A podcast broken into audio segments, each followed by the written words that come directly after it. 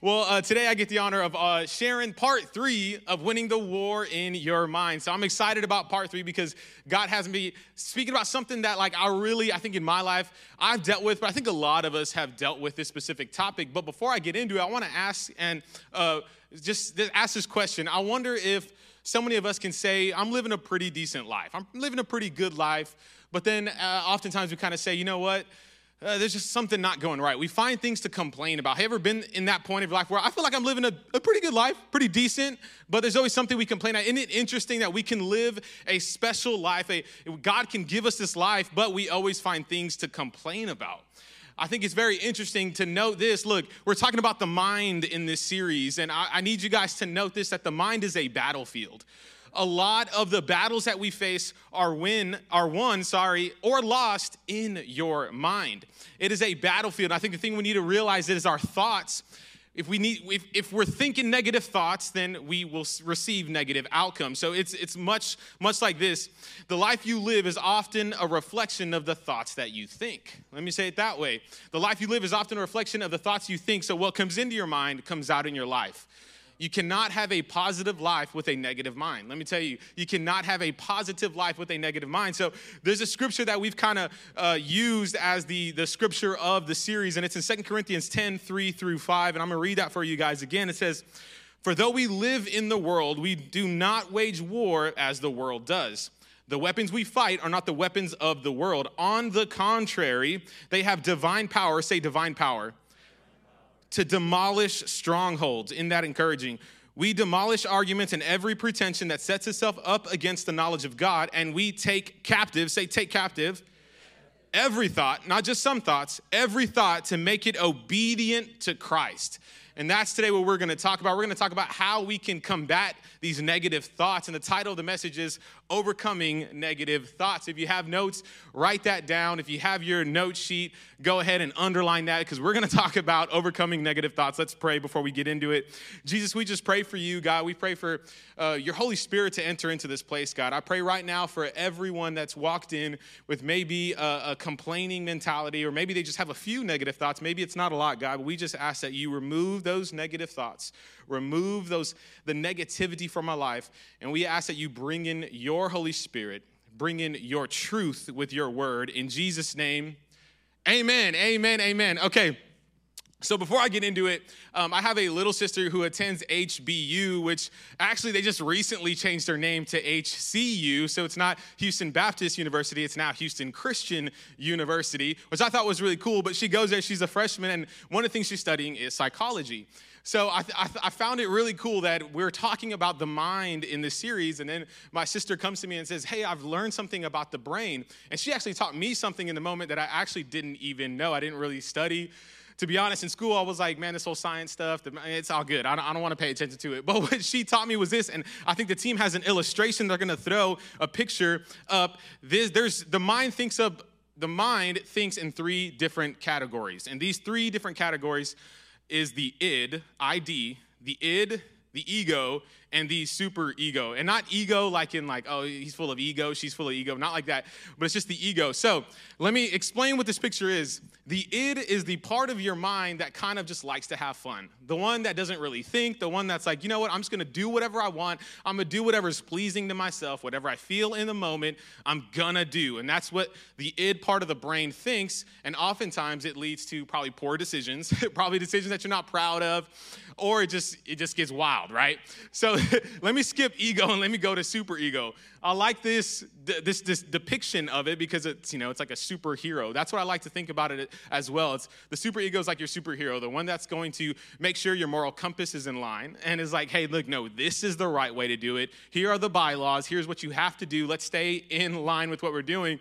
So that's the extreme that way. And then the id is extreme this way. And then the ego is the balance between both. And oftentimes, this is where we need need to live. We need to live in the ego. We need to have some fun, but not too much fun, right? We need to make sure that we're not we're not going crazy here, but that we have our super ego inside our mind. So uh, that's typically what happens. And in our life, we have these in our brain. We have neural pathways. And you're like, man, I didn't know I was going to come into a teaching class, but today I'm going to teach you a little about the mind. So neural pathways um, often they get into your mind, and it, it, it makes the thought happen. And sometimes what happens is the more you think a thought, the more you think it again. So if, if you're walking around and you're saying, you know what, I can't wait for tomorrow because tomorrow I'm going to an Astros game. Come on, Astros. And you're saying, okay, cool. And then the more you think that thought, the more you're going to keep thinking it again. Oh, I can't wait for tomorrow. I can't wait for tomorrow. Those are neural pathways. And then what happens sometimes too is that we have a cognitive bias in our mind. And what this is are mental filters. But let me define what cognitive bias is it's a mistaken reasoning based on personal experiences or preferences. Essentially, it's a mental filter. It's a filter that you either experienced in life, and now every time you go through a situation, you have a filter. Through that, you look at the situation. And, and I want to pull out a few that maybe, maybe you guys have dealt with in your life or you can relate to in some way. Some of these filters may look like this. Maybe when you grew up, unfortunately, you were around abusive men. Or maybe your father didn't do the best job. And then now, every time you look at a man or you enter in a relationship, it's hard to trust the man because you're looking at the filter of what you grew up with. And maybe it's that, or maybe it's that you grew up and your parents would always say rich people aren't the best people. They're rude, they're not good to hang around with. And so now, as you're going into your life and you're maybe succeeding in life and making more money, you feel a little bit of shame or you feel a little bit of, man, I don't know if I feel good about this because my parents told me that rich people were bad. So you see, you have a filter in your life, and these filters often shape how you live, excuse me, how you live your life. But can I encourage you, if you change the filter, you can change the feel. So if you change the filter, you change the feel. How many of you guys know that in uh, social media, you have filters. And if you put a filter on something, you can change the feel of that something, whether it's a picture or a video. And I actually want to show you guys a video of a filter where it kind of went viral at some point. And uh, I don't even want to explain it. I just want to show you. The team's going to throw the video on the screen. It's a filter that helped change the atmosphere of that certain scenario. So I think they got that video. Come on. Oh, no. What's the matter? What? What's the matter? Nothing. What are you crying for? I'm not, am I? Huh? What? You seem really upset. Is everything okay with you? Yes. Yeah, you sure? Uh-huh. Hey, what are you crying for? I'm not. Oh, what a shit. Who's upset you? I'll beat them up. I'll beat them up if they've upset you. Oh, what a shit. okay, that's funny. That's funny. So the filter actually can distort the face and make somebody look upset or make it look like they're crying. And so that filter changed the feel of the entire scenario. And you notice the guy's like, I'm, I'm not even upset. I'm not even angry. I'm actually happy, but the filter made it look like he was sad. That's how powerful filters are. And I know that's a pretty uh, standard example, but oftentimes that's how our mind works we see a scenario and we may see the facts of the scenario, but our filter can change exactly what's happening. And unfortunately, what happens is that filter tells us it's true, but it's actually not true because the facts aren't different, it's just the filter.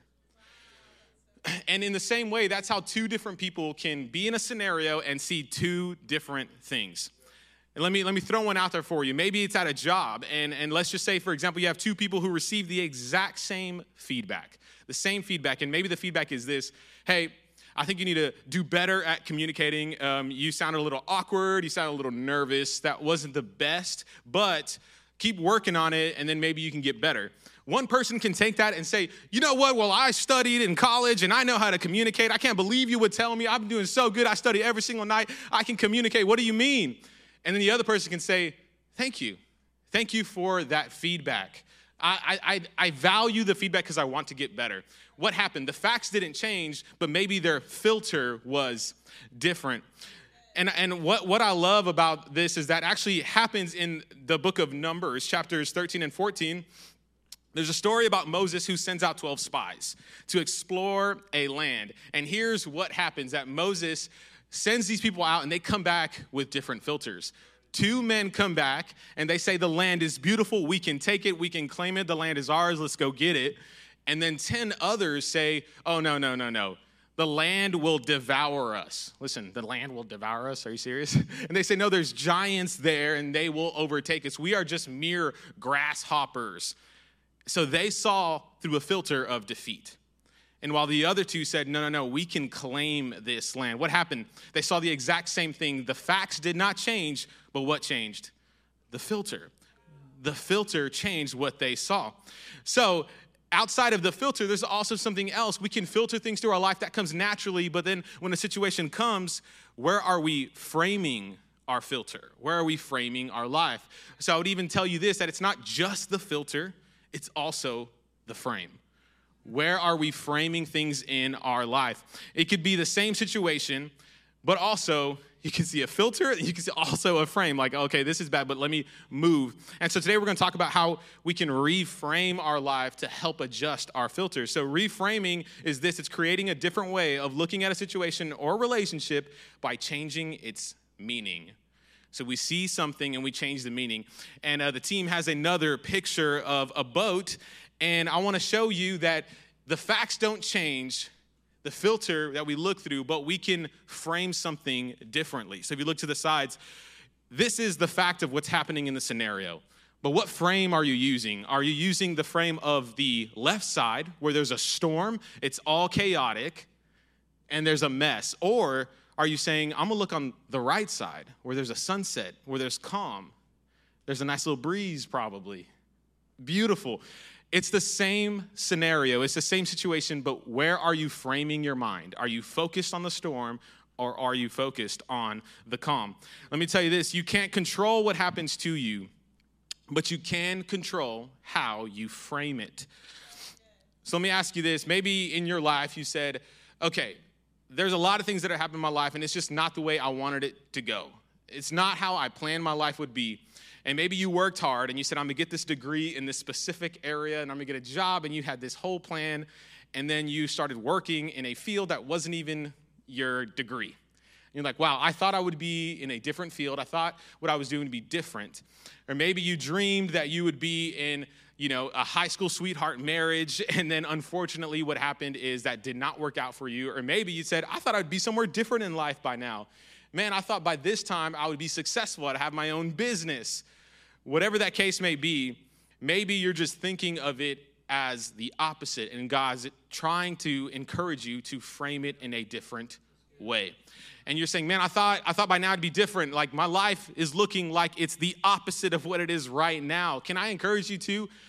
That there's someone in the Bible by the name of Paul who experienced the exact same thing who said, You know what? I thought to be somewhere different, but I'm experiencing the opposite. And that's what we're going to dive into too in Philippians chapter 1, verse 12. But let me tell you this that before this verse, Paul had the idea that, you know what, I'm going to evangelize and I'm going to get all these people to be Christians and we're going to live for Christ. And he said, you know where I need to go? I need to go to Rome because I think Rome's the spot where if we impact Rome, the nations will be impacted. So he decides he's going to go to Rome and try to evangelize. And instead of being the preacher that he thought he was going to be, he ended up being a prisoner. And where he planned my life would be looking like this, he saw the opposite. And I want to I want to tell you uh, maybe maybe what if Paul would have framed the situation in a different way? Because if you read Philippians 1:12, it's very encouraging. But what if he would have said, you know what, I'm gonna frame it towards the negative? I believe this is what he would have said. We're gonna be um, looking at verses 12 through 13 through the NWV, the New Whiner's Version. That's, for all you uh, that probably don't know, that's completely made up. Okay? There's no New Whiner's version in the Bible, but we're going to read it this way. Let's just think for a second. If Paul would have said it this way, he would have said in verse 12, Now I want you to know, brothers and sisters, that what has happened to me really sucks. Mm. And as a result of the hell that I've been through, I'm quitting small groups and I'm never going back to church again. I think Paul would have, if he would have framed it the negative way, that's how he would have said it. Aren't you grateful that he didn't say that? Come on. He says this way instead. He framed it. He said, I'm going to change the frame. I'm going to change my focus and my filter. I'm going to frame it to the positive. And this is actually what's in the Bible. This is the NIV version. He says, Now I want you to know, brothers and sisters, that what has happened to me has actually served to advance the gospel. And as a result, it has become clear throughout the whole palace guard and to everyone else that I'm in chains for Christ. So most people, what they, they see as bad, Paul said, you know what? No, I'm gonna frame this to be good. I know I am chained, but I'm gonna use these chains for God. And what actually ended up happening is that a guard would post up every eight hours. We know this. Every eight hours they would switch. And he said, you know what? Every time a new guard comes, I'm gonna evangelize and speak Jesus, and they will come to Christ. The next person that comes, another eight hours, another person, another eight hours, another person. Where are you in your life right now that you can be impacting people through Jesus through your storm?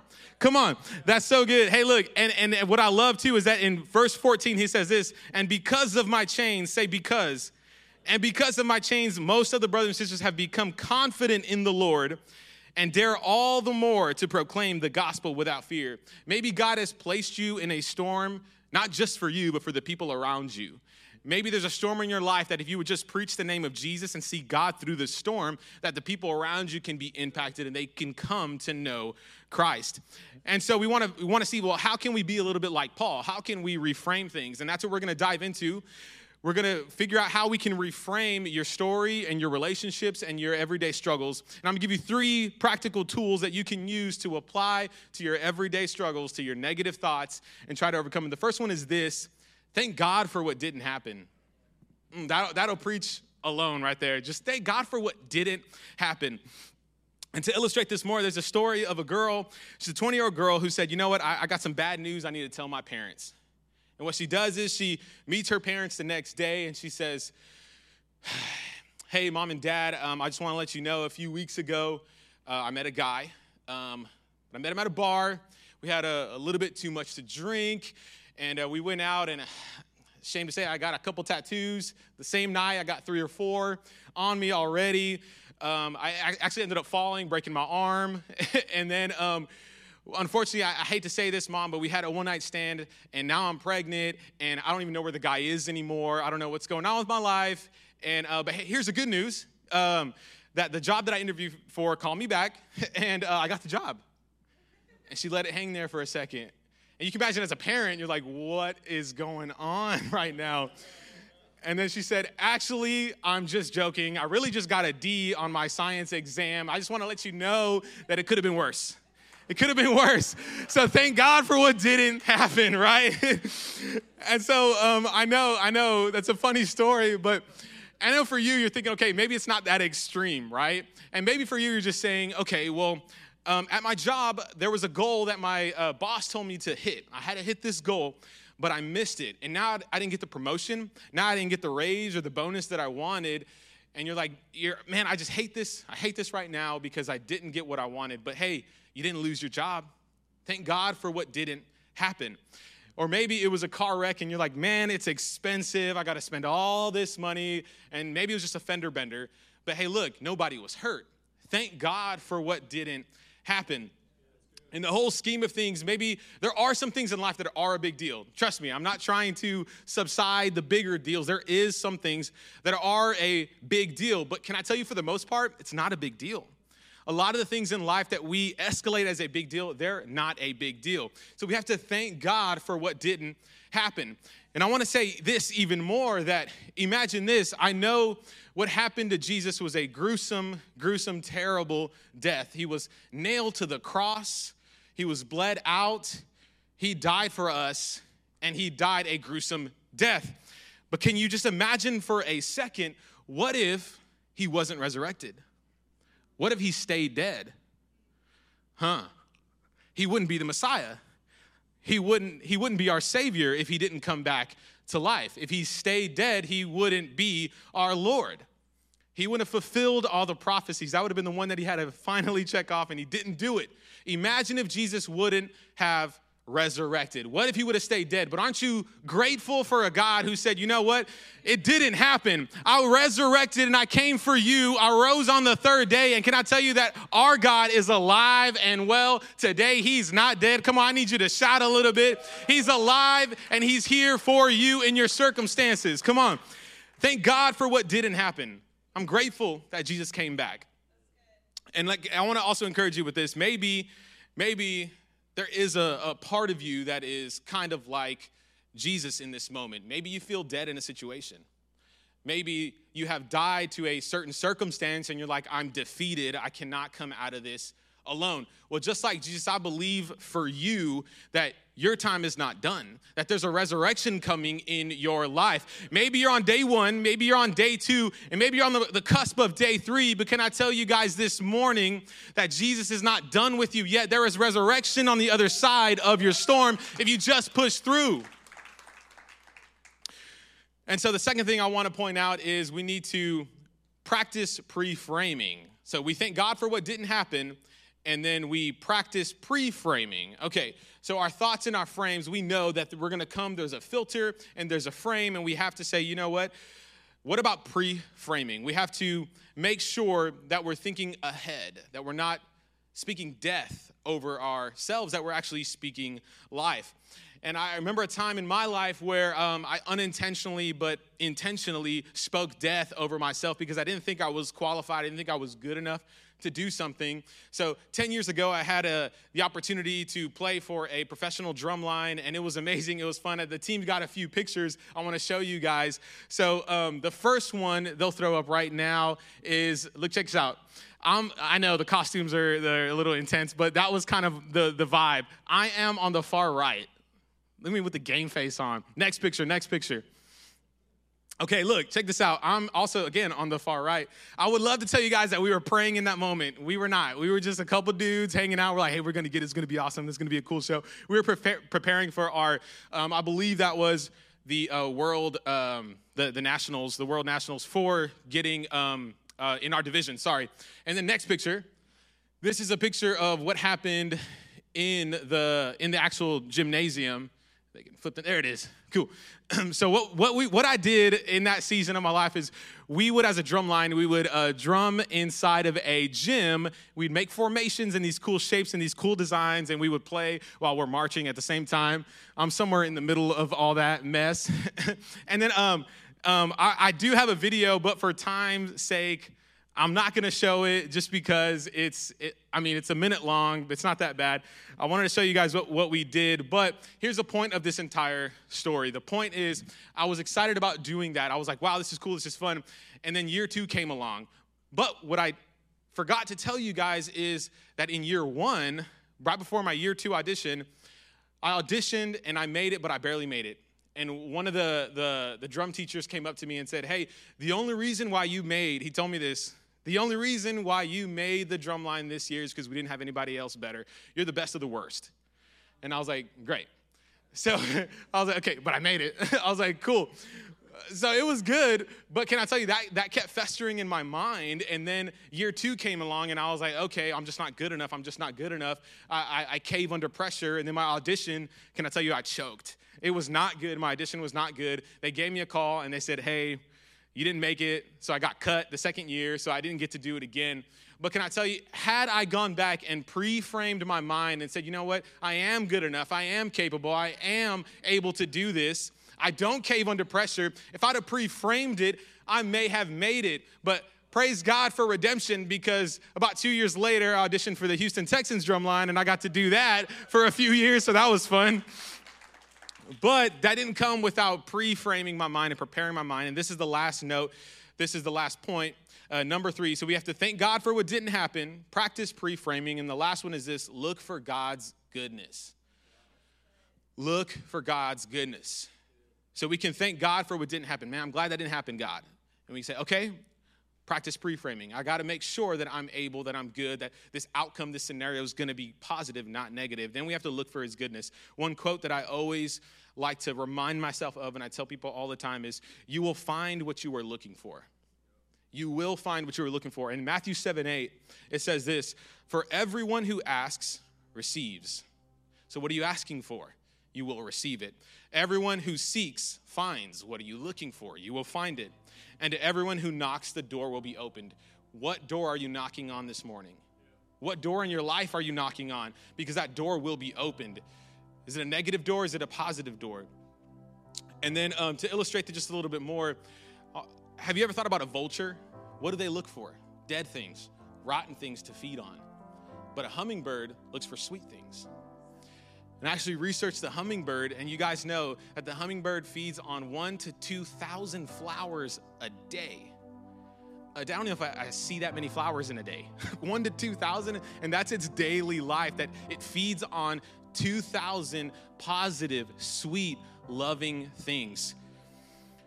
So when we think about reframing, we think about the cognitive reframing. So we take cognitive biases and we remove it with cognitive reframing, which empowers you to decide the meaning of an event. And maybe this has been the worst year ever for you. Maybe for you, this is, well, you just don't know what I'm going through. You don't know what, where my life is headed. I just, the decisions that I'm making are trying to be positive, but there's other forces that are pulling me down, pushing me away from where I felt like God was taking me. Can I tell you that God is still good? That in your situation, focus on the goodness of God. And maybe you feel like your life is failing right now, but can I ask you this? Is God still good? Yes, God is still good. Whoa, but my relationship ended. God is still good. But I lost my job. God is still good. Well, I wrecked my car. God is still good. If you believe that God is still good, instead of focusing on the negative situation, we have to focus on the goodness of God. Let me say it this way we shouldn't just interpret God through the circumstances, we should interpret the circumstances through the goodness of God. So instead of looking at a circumstance and saying, Where's God in all this? No, no. Say, Where's the goodness of God? Because I know that what He's doing in my life right now is to proclaim His name, proclaim the gospel. And if I only search for the things of God and the goodness of God, then maybe, just maybe, God will come through. And I don't even want to say maybe, He will. He will come through. So, the last thing I'm going to say is this you cannot control what happens to you but you can control how you frame it. And that's what I want to encourage you guys with. That's what I want to leave you with is that you can't control. You can't. But thank God for what didn't happen. Practice pre framing and framing what's happening in your life. And then look, look for the goodness of God in the situation. Don't let the situation determine your circumstance. And so today, maybe you're thinking this and you're saying, you know what? I think I just need a little bit more of Jesus in my life. I want to give you guys an opportunity to accept Jesus in this next moment. And maybe you've done so, and or maybe it's been a long time, and you're like, I just, I just need Him again. I need to rededicate my life. That's what this next moment's going to be about. So, with every eye closed and every head bowed.